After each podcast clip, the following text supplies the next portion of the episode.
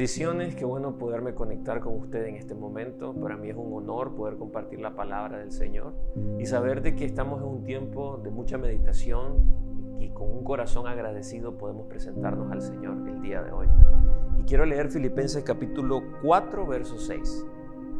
Por nada estéis afanosos, sino sean conocidas vuestras peticiones delante de Dios en toda oración y ruego con acción de gracias.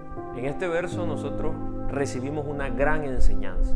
Lo primero que se nos dice es que no hay razón para estar preocupado. Todo lo contrario, el apóstol nos enseña de que nuestras peticiones deben ser presentadas constantemente al Señor, que nuestro ruego debe ser un estilo de vida, porque no lo hacemos tratando de convencer a Dios que haga algo. De hecho, Él ya conoce nuestras necesidades. Pero sucede algo en nuestro interior cuando expresamos a Dios lo que sentimos y aquellas necesidades que tal vez nos aquejan. Vamos desarrollando una confianza porque sabemos que Dios nos está escuchando, sabemos que Él toma en cuenta nuestras palabras.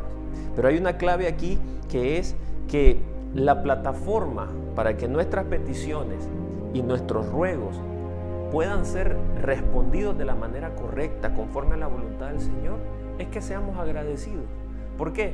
Porque el agradecimiento nos abre puertas.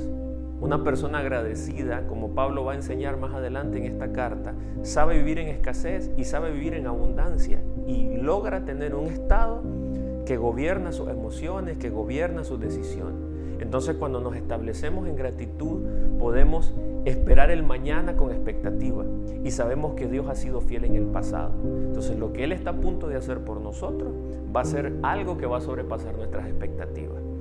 Mi corazón hoy es que usted y yo podamos ser agradecidos en todo tiempo. Dios ha sido demasiado bueno y lo que viene por delante aún será mejor. Que Dios le bendiga.